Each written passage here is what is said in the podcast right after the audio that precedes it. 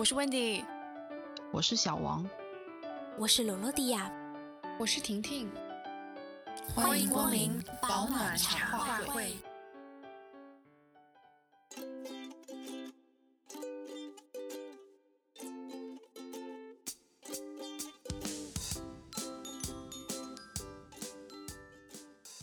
实是一段我觉得还比较美好的时光，因为有点有一点青涩，又有点就是逐步走向成熟。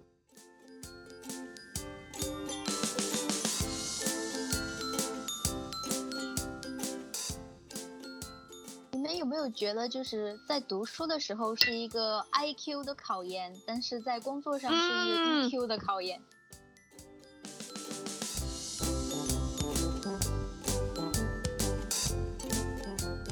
新人你怎么办？你就是你，你也不能打他，你也不能骂他，你也不能逼他，你你就帮他当得把他当祖宗一样。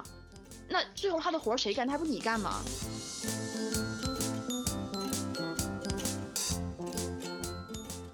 我今天刚看到一个词，delayed happiness。我觉得就是好像很多事情，它你想要的结果都会稍微迟一点，所以我就觉得说你努力总是对的。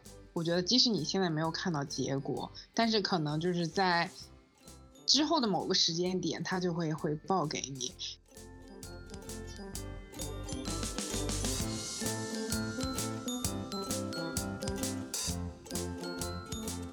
嗨，大家好，我是 Wendy，欢迎来到这一期的保暖茶话会。保暖茶话会是我们读书会的另档保留节目，是我们除了读书讨论以外的侃大山时间。本期我们探讨的是职场小白的酸甜苦辣，希望能给大家带来一些共鸣或者是笑料吧。如果你也有有趣的职场菜鸟的故事，请记得给我们留言哦。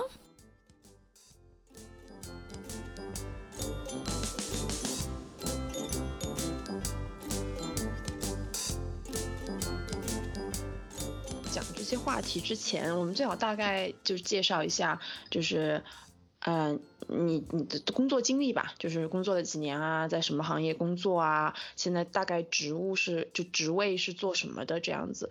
那我我先我自己先说吧，我昨天早上起来算了一下，就是我到今年九月份一共是工作了八年，我的天呐，我多老！哎，你怎么工作这么久啊？我一三年神奇呀！对啊。然后我前五年是在四大的某一大，就是四大审计事务所嘛，呃的某一大，呃工作了五年。我那时候就是做审计，我主要做的客户就是各种各样的，我没有就是专注在一个领域上面。上市公司的子公司啊，呃还有就是小到这种家庭作坊一样，只有七个人的那种公司，什么都审过。然后后来就是就是五年之后我就离职了，所以我是三年前，三年不到一点吧。我后来离职之后，我现在就是在。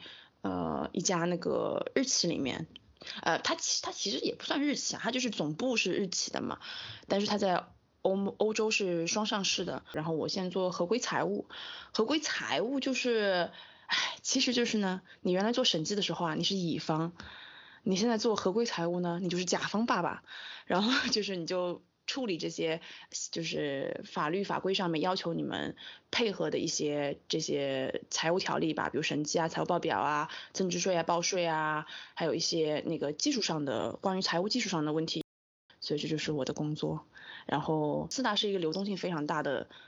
那个公司就是他每年都会固定招一批新人，然后也会流失很多人，特别是审计，因为太苦了嘛。就那一段时间就积攒了大量的这种，就是看着一波又一波的新人进来，看他们又走掉，这样子就积攒了很多这种八卦。嗯，就是我最精彩的故事都是在那里。我是也是二零一三年开始在一入银行深似海，反正入了八年了。对，三年前，然后柜台出来，现在到了这个做零售嘛，呃，然后我丰富多彩的故事呢是分布在均匀的分布在每一年当中都有，呃，现在的话主要是会跟一些零售的客户打交道，就些个人的客户，包括他们嗯买理财或者说是办信用卡或者是呃来找茬的都会处理到。呃，在柜台的时候，主要是做一些现金账户类的一些一些工作，相对来讲会比较简单一点，单一一点。我觉得我可能是这里面最小白的一个，依然是菜鸟的职场菜鸟。我是一八年的时候硕士毕业，所以到现在只工作了三年半。因为当时我是做那个 sound design，那个 Zemino 的，所以就做那个就是关于 BGM 之类的东西。但是我当时来日本时候就一直就立志要做一个这个，然后就一直在找这个方面的工作，但是没有找到，所以就改行了，就去做设计师了。然后就第一个工作、第二个工作到现在第三个工作全都在做设计师。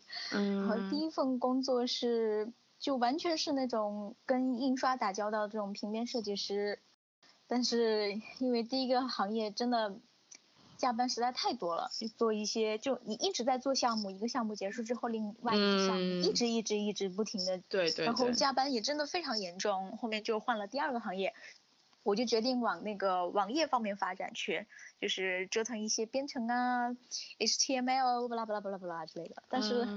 但是因为不知道，我可能因为水平不够吧，或者是怎么说，就更偏于设计方面，就是这种美工方面的，所以第二个进的是那个关于这个呃，就是服装业、服装时尚行业的一个网页设计师，然后在里面就管管理这个网店，然后也是做一些 project，但是那是就是这个网页上方面的 project。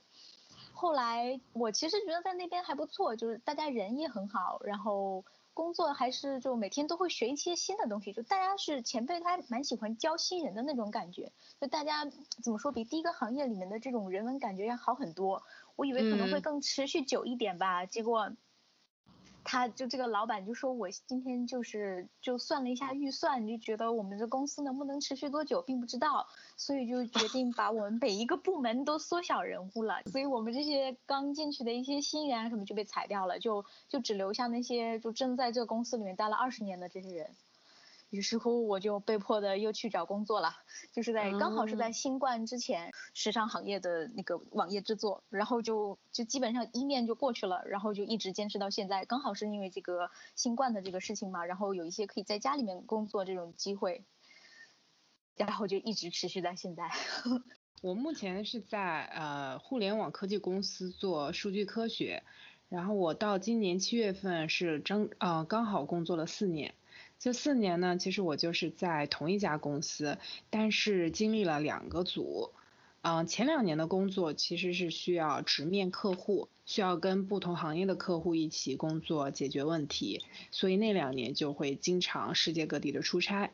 然后这两年的工作就是比较正常的，就是待在办公室的数据科学的工作。为什么我就想录这个？因为我就感觉印象当中，国内就是新人入职嘛，就大学毕业新人入职，差不多就是这个时间。我觉得，因为我们在不同的职场、不同的企业环境吧，职场环境和文化环境工作嘛，那可能有一些就菜鸟的一些酸甜苦辣吧。我觉得，所以我觉得拿出来给大家参考一下，可能会比较有意思。那我们先聊一聊各自自己在就是刚入职的时候有干过一些傻事。有什么特别有意思的傻事可以拿出来分享分享？之前因为没有在英国实习过，就是没有就是真正的进入这种白领职场过。因为我之前在上大上硕士的时候，我我我我做柜姐，这是我的第一份工作。其实，所以你有很多东西都你都不懂。其实我当时觉得我英文挺好的，可是你刚入职，你根本其实很多时候听不懂他们在说什么，然后就为此闹过非常多笑话，就是。刚刚入职的第一个礼拜，我们就先培训一个礼拜，然后第二个礼拜你就要 shadowing 那个你的那些就是比你高一级的人。这个 shadowing 就是说，呃，你这个人做事情在旁边跟着，让他给你发一点小活，让你感受一下，就是有点像那种，嗯，就是他是你的小老师这样。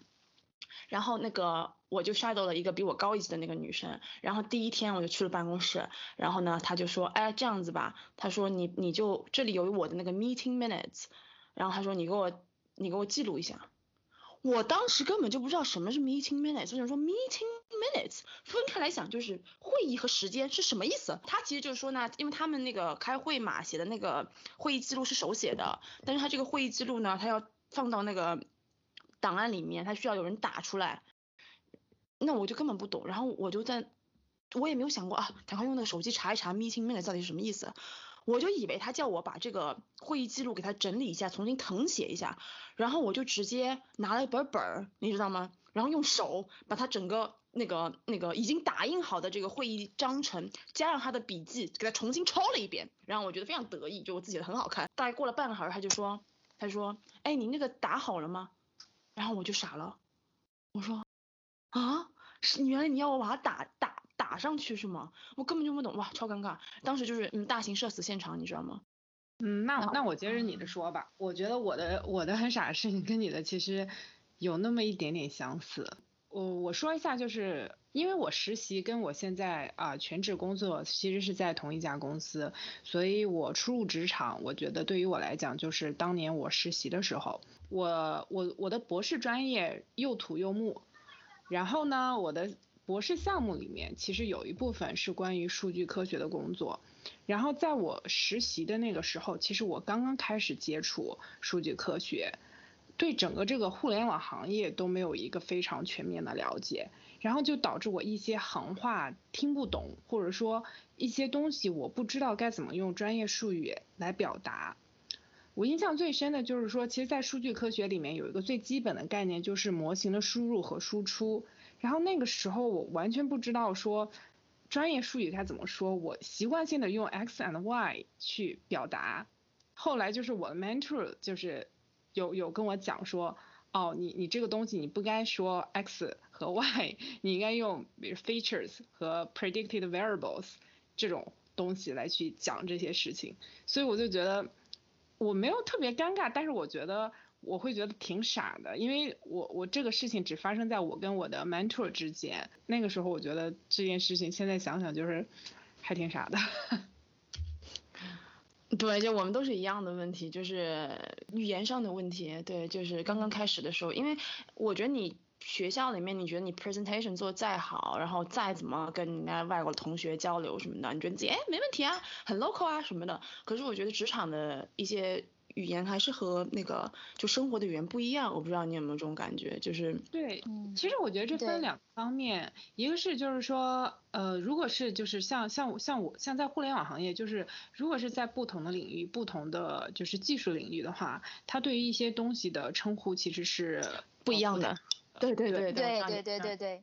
还有一些，我觉得就是，就比如说你像你说的，就是那个 meeting minutes 那个东西，我觉得就是更多的有点像是就是日常工作里你会用到的一些啊一些一些东西，就是技术跟日常工作的那些，就是我觉得真的是每个行业就都还就是挺不一样。我的话，因为我专业跟工作都还比较对口，然后也是一实习就在现在的这个行。那嗯，我们因为就是属于这种上下级的概念会有一点明显的行业嘛。那如果在自己的支行内部可能就还好些，因为呃氛围可能还比较融洽。但是如果是支行跟分行之间，或者是跨部门呃之间，这种上下级概念会比较的强烈。那我们有几个大群嘛，大群的氛围是属于领导在前面，如果留言鼓励之类的，那后面几乎所有的员工都会复制一模一样的话，表示我们要撸起袖子加油干这样子的。呃，有一次我就呃加入到一个一个一个一个新的一个条线群，然后说要改群昵称，我就哦就这样 走进去瞄了一眼，然后就很快的改好了，部门加名字嘛。过了一会儿，同事就就就急急忙忙的喊住我说，他说，哎，你把群名改成自己的名字了。哦，我知道他说的是那个，就是他把整个那个群的名字改成他自己的名字。哈哈哈哈哈哈！你上就是，我我我听过不止一个人发生过这个事情，哈哈哈这就是社死现场，就真的，是，简直了。然后我当真的是当场社死，就感觉哇，整天就低着头，无脸面对大家。关键是这什么这种事儿你无解的，你只能就是等着等着时间一点点过去，等大家淡忘它。好在我试探了一下，前两天就是大家讲起，因为聊起那个实习生嘛，然后然后我说算了算了算了，对人家那什么一点，我说我们那个什么时候也也做过一些傻事儿。然后后来我一问我师傅，我说你还记得吗？他说我忘记了。果然哈，人是健忘的，哎呦太搞笑了这个。就是我其实想说的是，我我也是很害怕犯错误的那种人物。但是如果你跟一个比你提前两年左右进来的一个前辈，然后一起做一个项目，但是这个当时出了一个很大的错误，比如说你，嗯，就是印刷印印刷错了一万件的话，但实际上你知道这个错误是他的，但他把这个错误。就是推给了你，这是我刚新的公司的时候发生的一件事情。然后那时候我就跟我就跟那个前辈站在那里就就讲，就是这不是我的错，我就要讲清楚。今天不讲清楚我就不走了，活我也不干了，就站在这里跟你讲清楚，就是这种很蠢，你知道吗？那后来就变成。变成市长过来劝架，说没有关系，我们 我们就我们不要管这事情，印错了没有办法，我们重新做一份新的，然后再弄。然后又觉得，不过现在其实看起来的话，也觉得自己很蠢，就是当时可能没有任何人去责怪你这个事儿，就如即便是一个项目里面有错的话，其实嗯，对，其实这其实这上面的上级可能会去怪，就是这个项目里面的前辈，也不会去责怪一个新人，你是新手。对你可能做什么事情都可能被原谅。如果你一直直白，像我之前说那样，就你我今天不干完就不说完这个事情，我就不走了，这个还是比较没有必要的。哦，好可爱呀，我觉得。对啊，哎，而且我没有想到哎，因为劳拉蒂亚给我的印象是很温柔哈。萌妹的，你知道吗？我没有想到他会跟人吵架。我觉得你这个说的很有那很有意思，就是你新人的时候，因为你估计不好这个事情到底是大还是小，你觉得很大的事情其实没什么，就是没什么大不了的，所以扛不下来嘛。对对对，你就很怕，就是你的脑子里就像我入职第一个月一想说完了完了，他要把我开除了，就你就其实没有那么夸张，好吗？对对对对，我觉我其实我觉得你做的是对的，就是这个如果责任不是你的话，你就应该就是当然不要跟他吵架了，就不要就是跟他犟在那儿。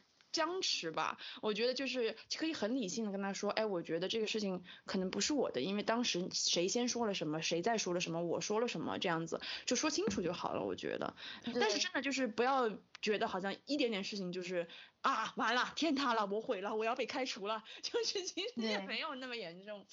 那你们觉得就是要跟那个上级，还有和你们的。就是前辈要保持什么样的关系比较好？你们觉得可以跟你的上级或者就是前辈做朋友吗？在职场里面？呃，我是这么觉得，就是上下级，然后呃，前辈跟新人之间是如果没有直接的工作利益的冲突，那么是可以做朋友的。那如果说如果说是你直接的上级，我觉得还是保持一个距离比较恰当的一个上下级关系就。比较好一点，毕竟有的事情，呢因为他屁股决定脑袋的嘛。你能跟你的朋友在上班时间一起去蹲一个直播间去秒一个什么东西，但是你能跟领导一起吗？我打个比方，比方，比方说小王蹲，小王蹲，小王蹲完婷婷蹲可以的，但是你不能够小王蹲，小王蹲，小王蹲完领导蹲，因为这样一来就就 领导说请你出去。请你出去。不是领导，可能就是领导都玩小王滚，好吗？哈哈哈哈哈哈。所以我觉得立场不同，立场不同很难做朋友。但是你，嗯，就是可以介于这个之间吧，就是朋友跟这种就是完全的工作关系之间，你可以保持一个比较融洽的，呃，上下级的关系。那那我接着说吧，呃，我觉得就是说，如果。你还现在汇报给你的上级，那你们肯定是就是老板跟下属的关系。但是如果你不汇报给这位上级了的话，我觉得可能会是一种，嗯，导师跟学员的关系。因为他作为上级，他在技术以及工作经验上都一定是更胜一一筹。所以就是说有任何问题，我觉得都可以跟他们聊一聊。他们的经验和阅历，呃，都可以给我很多有用的帮助。至于是否可以和他们做朋友，我觉得那就要看如何定义朋友了。因为在我的概念里，我觉得朋友的关系有很多种。但是在，呃，但是我很希望就是人和人之间相处的话，关系能够比较简单，在一个时间段里处理单一关系。会比处理多重关系更容易一点。在工作中，我觉得就是老板和下属的关系。当你换了老板，那就是呃导师和学员的关系。这个时候可能又会带一些所谓的朋友的定义。就是因为像我的第一份工作，我的老板是一个非常有趣的人，所以就是我们的就是团建，他会开着他的游艇带我们出去玩，然后他的太太负责给我们准备吃吃喝喝，然后就是每一每半年吧，或者是每一年，他会邀请我们去他家里吃烧烤，然后他也会邀请我们参加他的生日大 party。那么我就觉得说，在这个时间段里面，我们肯定就是那种朋友的相处关系，你不可能去一个。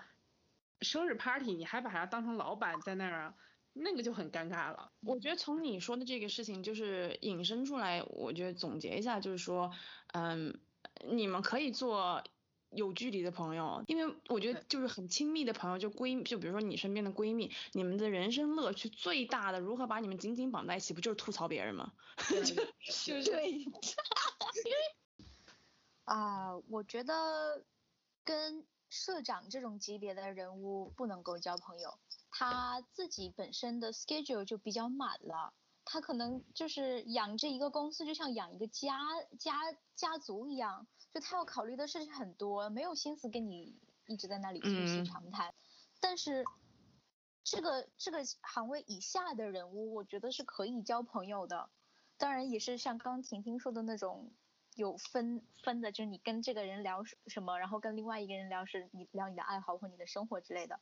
呃，日本这个国家的文化就是跟每个人都有很大的距离，所以你跟他做朋友很难。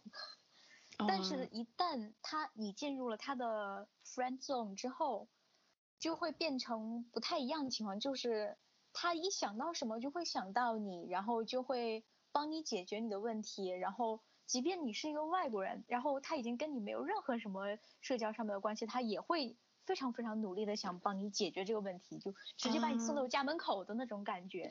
从一个比较 略微资深一点的人角度来讲，你就是我我回想起来，我好像从来没有跟我下面就是直属下属就是变成很好的朋友这件事情，因为就是。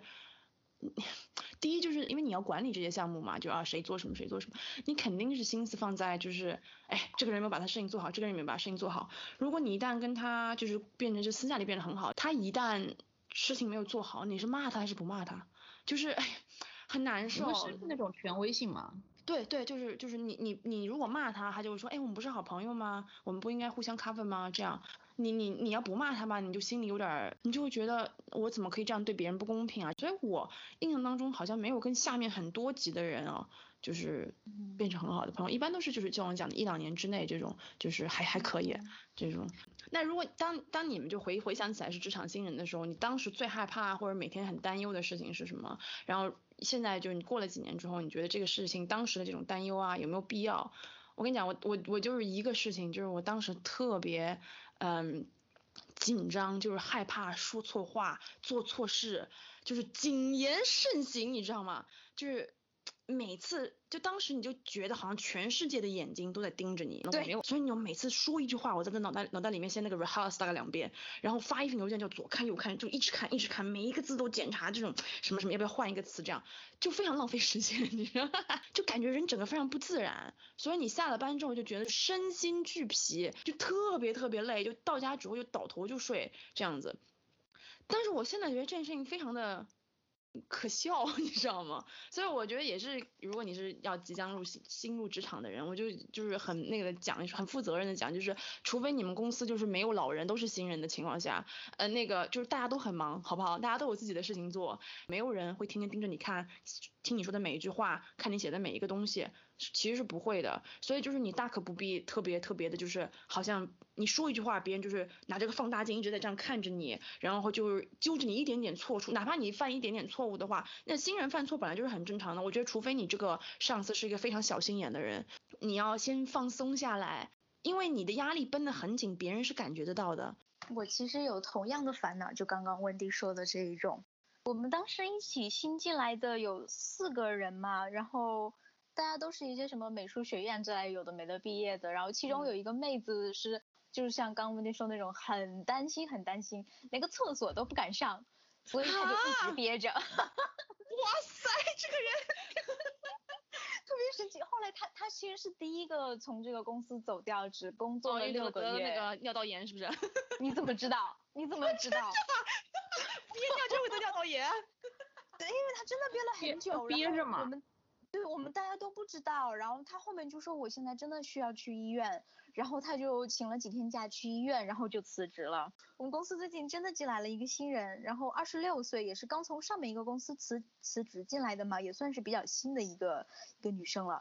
然后她最近也有这个问题，然后我发现了，然后总觉得日本职场里面条条框框很多嘛，然后他真的很紧张，然后就问我领导，我现在可不可以去一下厕所，然后再回这个 email。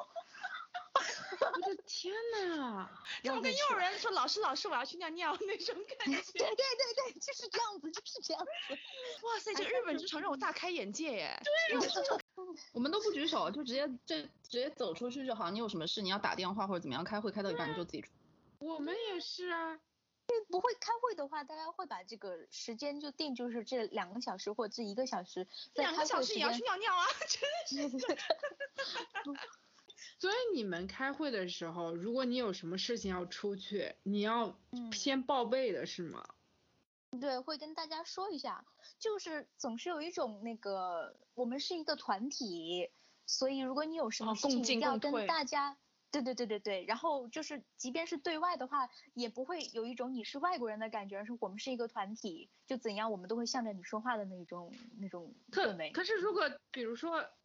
有一个人在在做 presentation，然后你这时候需要上厕所，你需要站起来告诉他，打断他的 presentation，然后说不不不不不，你可以直接走，然后就悄悄跟你旁边的人说一下，然后就你就可以走，然后就赶紧去，然后赶紧回就 OK 了。嗯嗯，我其实因为我全职工作的时候，因为我的老板还是我实习期的老板。然后我还有一些同事，其实也是我实习的时候同事，所以其实，在同事和老板这方面，我全职工作的时候，我其实并没有什么担心。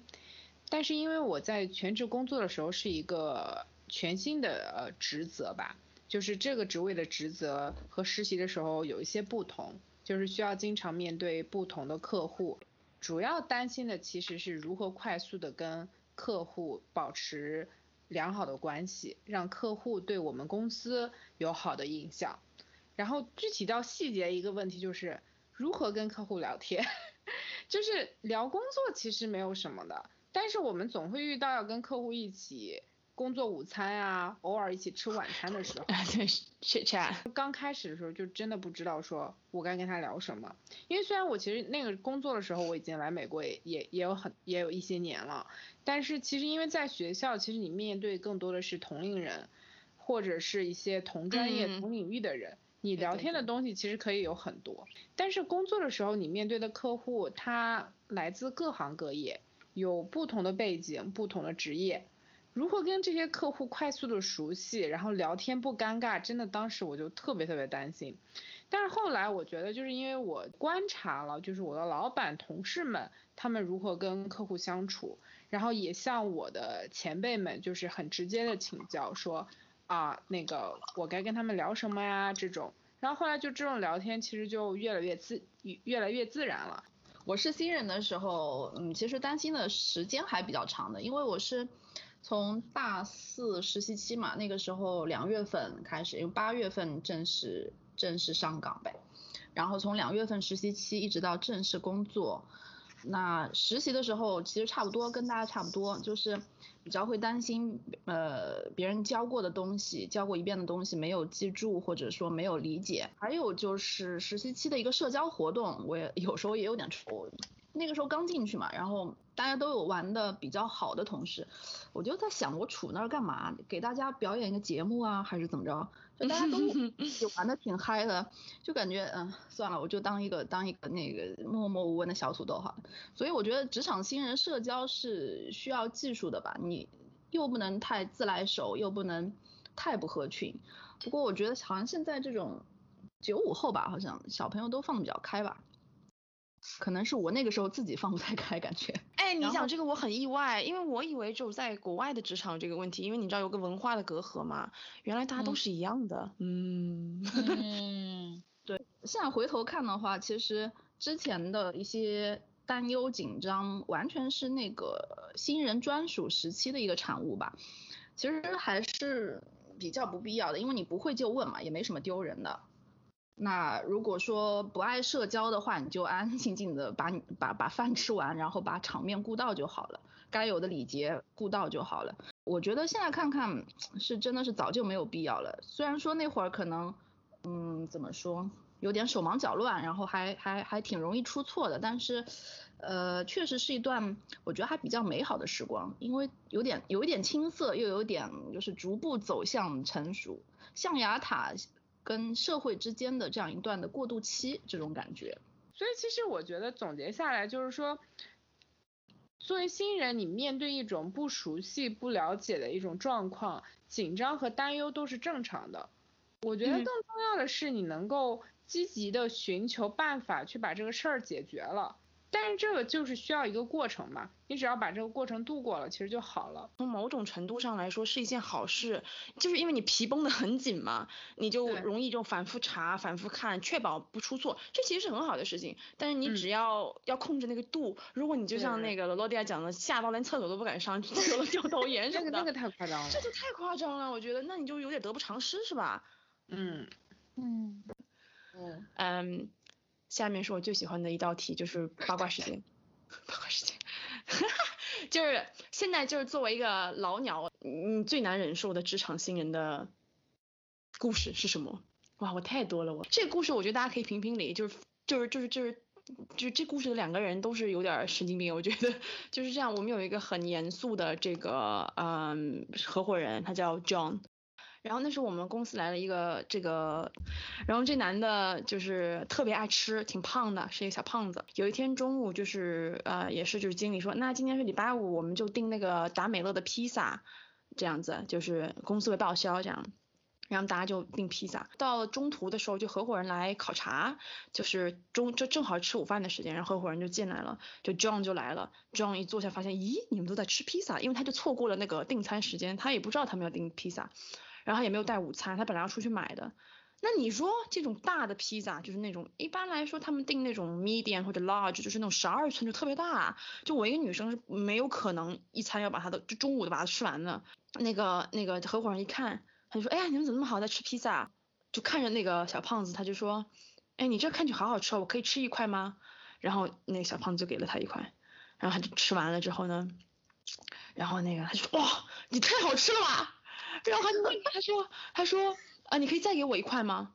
然后当时他做一个是合伙人，一个是刚刚也不是第一年第第二个月吧，可能他说不行。哈哈哈哈哈！是我这个有问，我当时觉得你们这两个人能那这个也不正经，那个也不正经。第一，你干嘛问你的那个下属要午餐啊？就神经病你。然后第二就是你怎么可以不给他？就是 合伙人哎。他要问我要，我整个午餐盒扔给他说您请吃好吗？对呀，疯了吧这个人？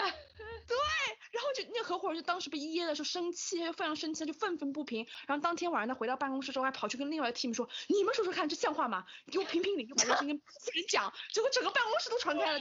就哎，所以说如果你遇到这个情况，你会给他吗？如果那个合伙人就说你的午餐非常好吃，给呀，给呀，全部给他。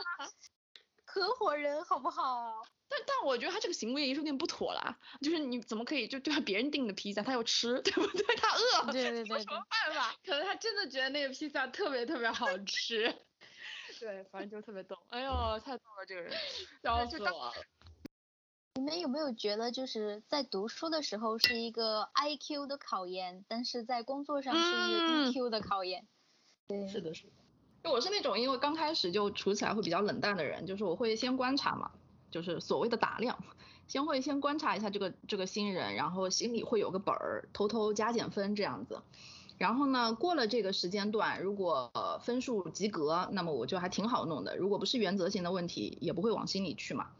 但是如果不及格，特别是那些跟六十分差距还挺大的，那我就是 冷若冰霜，小王点二点零就上线了。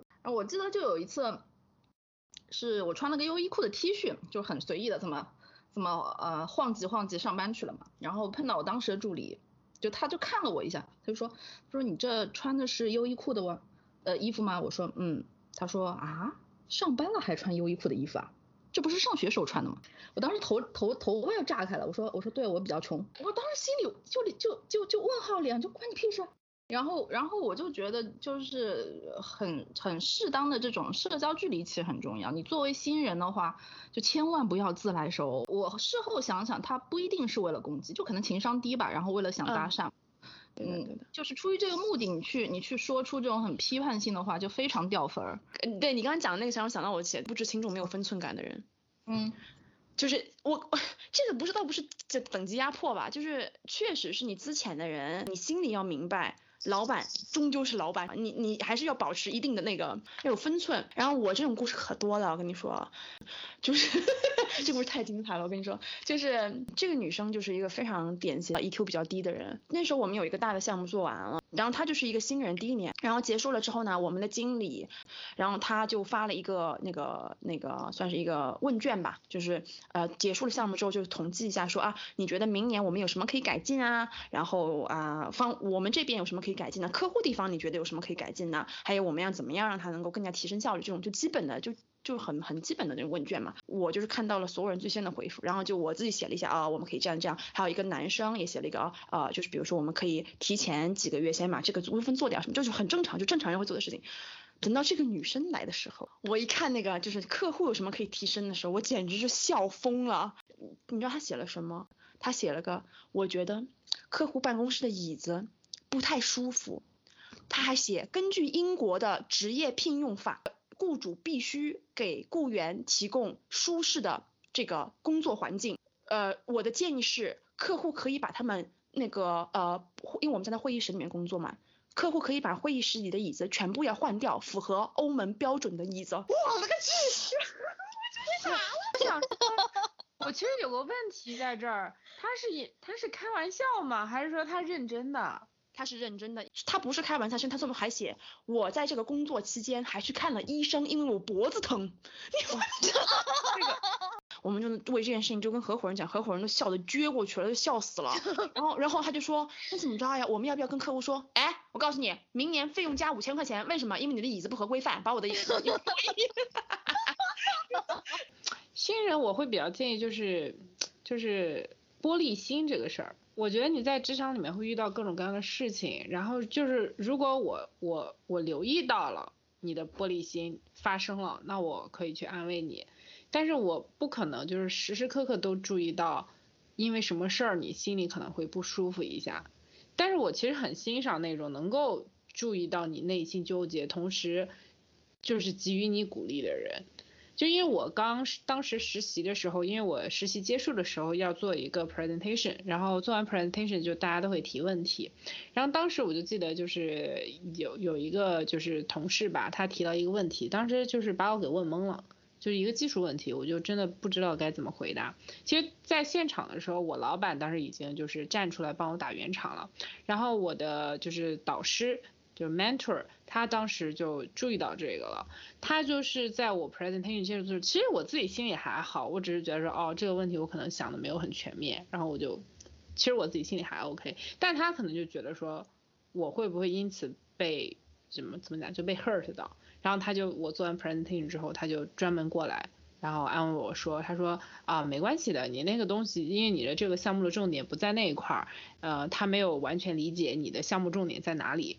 然后就是说，哎，你不用往心里去啊，什么之类的，就是非常非常小的一件事情，但是我就觉得说，过了很多年，但是我还是会记得他的这个行为，就让我觉得说，对待新人啊，就是照顾新人的情绪啊，这些事情，我就觉得说，他真的做的让我觉得印象非常深刻。就是我觉得就是说玻璃心大家可能都会有，如果你的就是前辈们没有注意到你的这个玻璃心，或者是在一些事情上不小心让你觉得不舒服了，我觉得就是一个情绪，你让它过去就好了，就是不用太在意，也不用觉得说别人针对你啊或者是怎么样。我我非常不喜欢卖惨的人，就是新人卖惨这件事情。就是我们 又还有另外一个女生，就是我们背后的叫她公主，因为她就是那种碰不得的那种林妹妹。这个女生其实非常聪明，我跟她工作过，她第一个项目就是跟我在一起就忙季的时候，她很聪明，学东西很快，就脑筋很快的一个人。但是她就不应该在这个行业里面，因为她是个公主嘛，就是累不得。就不就吃不了一点苦的那种。那就审计真的是非常辛苦的，就是什么九九六啊，什么都都都是那个，就是很正常的事情。这样，然后那个他就是很会利用他自己的武器，就是哭。跟我同级的一个女生。他就有一次就很小心的来问我，他说你知不知道这个人？他说你跟他工作什么感觉？我说嗯，感觉不好。他说哎呀，就是就是就是。然后然后他就说，他说这个女生就是什么活都不干，嗯，一有什么那个就开始抱怨，哎呀我好累，哎呀我生病了就。然后一到做那个 feedback 环节，所以说我那个我那个朋友就说，他说那我要跟他反映一下他的这个事情。然后他一开始想说啊，我跟你说好的这几个项目要这几个工作要在几号几号之前完成，可是我礼拜五问你的时候就一半完成了，他就开始哭。他一哭，我这他的那个上级就没没辙，只能说啊没关系，压力班还大，就说我压力好大，我特别紧张，干嘛？干嘛，我我就是很那个什么，他们又不教我什么什么什么的，然后那那那好了呀，那他就只能劝他，哎呀不要哭什么什么的，就就噎就就把你噎回去啊，这个行为非常的绿茶，而且他的他就从此得到了财富密码，你知道吧？就是。每次到其他项目，他就是一不行，一有什么就哭，就这种新人你怎么办？你就是你，你也不能打他，你也不能骂他，你也不能逼他，你你就把他当得把他当祖宗一样。那最后他的活谁干？他不是你干吗？我就说，我就觉得一个挺重要的点就是时间观念吧。作为作为作为这个职场新人，我觉得那。也也不能说所有的，就是相对于我们这个行业来说，你上班时间是几点就是几点，不要踩点，更加不要说去迟到啊是怎么样的。我有碰到过那种就长期长期的把这种呃不把一两分钟当回事儿的，就是迟到一两分钟来说，呃对他来说是一个准点的一个概念，因为一天当中会有有有几个这种有时间限制的点嘛。那基本上每个点都是这样，都是迟到。但你这种话又不方便讲，因为就是就是一两分钟的事情。但是你好像讲了嘛，就是好像是斤斤计较在针对他这种感觉。但你不说吧，就觉得哇，心里好不爽。尤其是他这个工作时间会跟你有一些关联的时候，那其实私底下说说我们。自己就是你变成职业老鸟这样之后，偶尔迟到啊、摸鱼啊这种，其实不要被领导发现也不算什么很大的事儿。但是我觉得你作为作为新人来说，时间观念是一个呃很表现态度的一个点。你可以说学的学的慢，也可以出错出出几次错，但是你态度要端正嘛。对的，我觉得我同意这个，就是你可以问就教一遍不会，你教两遍教三遍。但是你如果上班迟到，这种，呃，就是就是一副无所谓的样子，对对对，比这个比这个扣分的要多得多，我觉得。对，对，那我们最后讲讲，就是你觉得什么样的新人是就是梦幻新人和初入职场有什么最后的终极建议？就是我，我觉得就是说积极认真，然后遇到问题就积极的想办法去寻寻找办法解决吧，然后让自己能够快速的融入到这个集体里。其实。就是新人们，他们可以去理解，就是这个这个过程并不是他自己一个人的努力，而是这个新人和这个团队里的同事以及老板共同努力的结果。就是对于新人，我觉得就是作为同事和老板，就是都多一些耐心，多一些引引导，然后大家在一起共同的去成长。我觉得其实就是一件挺好的事情，所以我就觉得说新人对于融入集体也不用有特别大的压力，因为这不只是你一个人的事儿，这也是这个现存集体的一个对你的成长的一个责任。对我也有写这个，就表现你最好就我觉得新人最重要的是表现出积极和谦卑的态度。正常的公司比较有组织纪律的公司，他不可能把超出你能力范围的东西给你做，就是积极一点，就态度乐观一点挺好的，我觉得，嗯。对，而且就是我觉得大家都会帮你的，就是你不用担心，觉得说，哎呀，我自己怎么办？他们是不是对对对一直发愁什么？积啊什么之类的，我觉得不用多想，真的，你你做不好，你老板也觉也觉得他没把你带好，你担心啥？我我我我的那个建议有一点是不要轻易站队，就是你刚入一个公司，你不知道什么情况，尽量保持中立。你不要加入任何八卦组织，或者有人像有的八卦组织或小团体向你扔出橄榄枝的时候，你就是尽量就是装傻，就呵呵呵，嘻嘻嘻，哈哈哈，哦，真的吗？就好了。最开始千万不要站队，因为人是不可避免的会加入小群体的。我觉得在工作场合里面，但是在你能够看清之前，不要就是别人向你就略友善一点，跟你讲两句话，你就傻傻的就被别人拉进那个圈子圈子里了。先观察一段时间，再决定哦你要跟什么样的那个。其实最后还是要保持中立吧，我觉得。对的，我也写了这一条。我也写了这一条。还有，我觉得是转换心态。婷婷刚刚讲那个玻璃心这件事情，我觉得就是你别老是把自己和那个就是上面的人比较，或者更上面的，或者你老板比较，因为他们有经验啊，就别跟任何人比较，也甚至不要跟你同期一起进来的人比较，因为我觉得就是一就是我妈常讲的，一只手拿出来有长有短。就是有每个人都有自己擅长的地方，你还是要专注跟自己比较先。比如说你今天做这件事情没做好，你下次的时候就吸取了经验教训，就把它做得很好。就你应该对自己感到满意，为自己感到骄傲。而且你只要一直闷头做事，即使就是你可能得不到最大终极 boss 的赏识，相信我会有人看见的。我今天刚看到一个词，delayed happiness，我觉得就是好像很多事情它。你想要的结果都会稍微迟一点，所以我就觉得说你努力总是对的。我觉得即使你现在没有看到结果，但是可能就是在之后的某个时间点，他就会回报给你。呃，先说说完美新人吧。我觉得如果是问我什么是完美新人的话，我肯定会加上 一堆的优点，就是会假设这个有完美新人存在嘛。那我希望是，呃，那种有责任心的，然后交代的事情每一件都有回应，嗯，然后呢是愿意去学习，事事有着落，件件有回响，哎，愿意去学习，然后不要这么快的就老油条了吧，保持新人那种初生牛犊不怕虎的一种品质，不过是在 不违规的前提下，如果呃如果如果可以的话。情商再高一丢丢就更好了。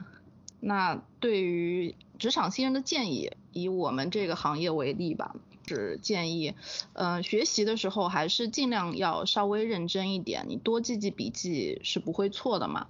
因为我曾经就碰到过那种我在前面讲讲的很很嗨，然后一回头发现他睡得正香的那一类新人。那反正你这个学习的过程有什么不懂的也很正常，所以有什么不明白的要尽早问，不要仗着小聪明觉得自己可以琢磨出来，呃去瞎琢磨，然后这样可能会造成更大的一个错误。还有就是啥呢？就不要仗着年轻气盛跟客户去叫板吧，因为你这个最后帮你擦屁股的就是带你的那个师傅，这个跟他自己闯祸没什么区别的，可能还会更麻烦，因为你说出来的话更不可控制嘛。我讲讲，呃，如果要在日本工作的新人的话要怎样？如果你是一个外国人，然后在日本工作的话，最好什么事情都要准时。还有的话，如果就普通只是对一个新人的话，我觉得尊重你的前辈吧，是蛮重要的一件事情。因为就你是新人，然后如果你犯了错误的话，就并不是说让你来背锅，而是你的前辈会背锅。然后你的领导会去批评你的前辈，但是这些事情有可能你都不会知道，所以我觉得尊重你的前辈，跟他搞好关系是一件蛮重要的事情的。而且他为了教你的话，他自己还因为有可能因为这个原因而就是他的 schedule 都往后推，所以他可能会加班。对对对对，我觉得这点还是蛮重要的。日本的职场大家不是这种硬碰硬去吵架呀，或直接就说什么，都是非常。常非常会看对方眼色，情商非常非常高的那一种感觉。对，我觉得就算有理也不要硬顶撞吧，因为就是顶撞的，就是也不是顶撞，就是你吵起来就是很难堪的一件事情，因为你们以后还要在一起工作呢。其实有很多方法，你可以跟不同就是不同的，因为我相信一个系统里面还是有不同的，比如说人力资源部门啊什么，有些东西你可以反映的嘛，就算他们就是欺负你啊什么的，有别的办法，你不需要跟他硬吵。其实吵起来就是比如说 A 和 B 在吵架，然后实际上是 A 的错，但 B 上来去跟他吵的话。大家就整个整个这个公司里面去看事情的时候，不会说 A 是错的，而是说 B 是错。所以，即便这个人你认为你身边某个人错了，谁让你千万不要去跟他直接硬碰硬的吵架，绝对没有好处。对，尽量保持表面和平，好吧？对对对对对，大家都是大人了嘛。对，我同意这个。进入大人的世界。对，成年人是很不容易的，其实得就是得装。我觉得在工作里面不要带任何的情绪，它就是一份工作。就你别真情实感的嘛，就是 你真情实感留给你的朋友们。你有这么多朋友，你觉得你的感情能分得过来吗？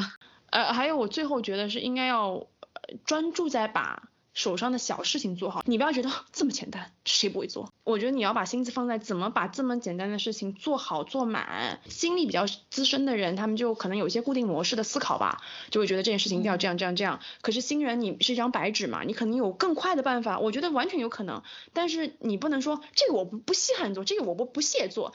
那他已经给你了，那你就用你的技能、你的技术把它做得最好，给他们一个更快、更有效的方案。这就是你能够发光发亮的地方，而不是你老是嫌弃这个嫌弃那个，觉得我的才能这个浪费这样。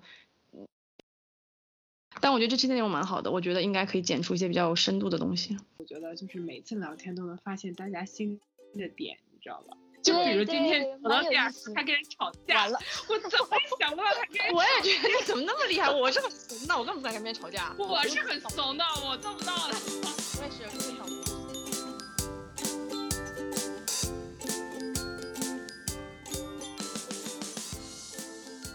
这一期的节目就到这里啦，非常感谢你的耐心收听，希望这一期的节目有让你会心一笑。如果喜欢我们的节目，请关注我们的频道，在小宇宙、苹果 Podcast、喜马拉雅和网易云音乐搜索“保暖读书会”就可以找到我们啦。也热烈欢迎给我们留言，与我们分享你的小故事，或者告诉我们你想听什么。也可以到我们的微博“保暖读书会”来找我们玩哦。不管你在的地方是晴空万里还是乌云密布。希望你都能拥有美好的一天。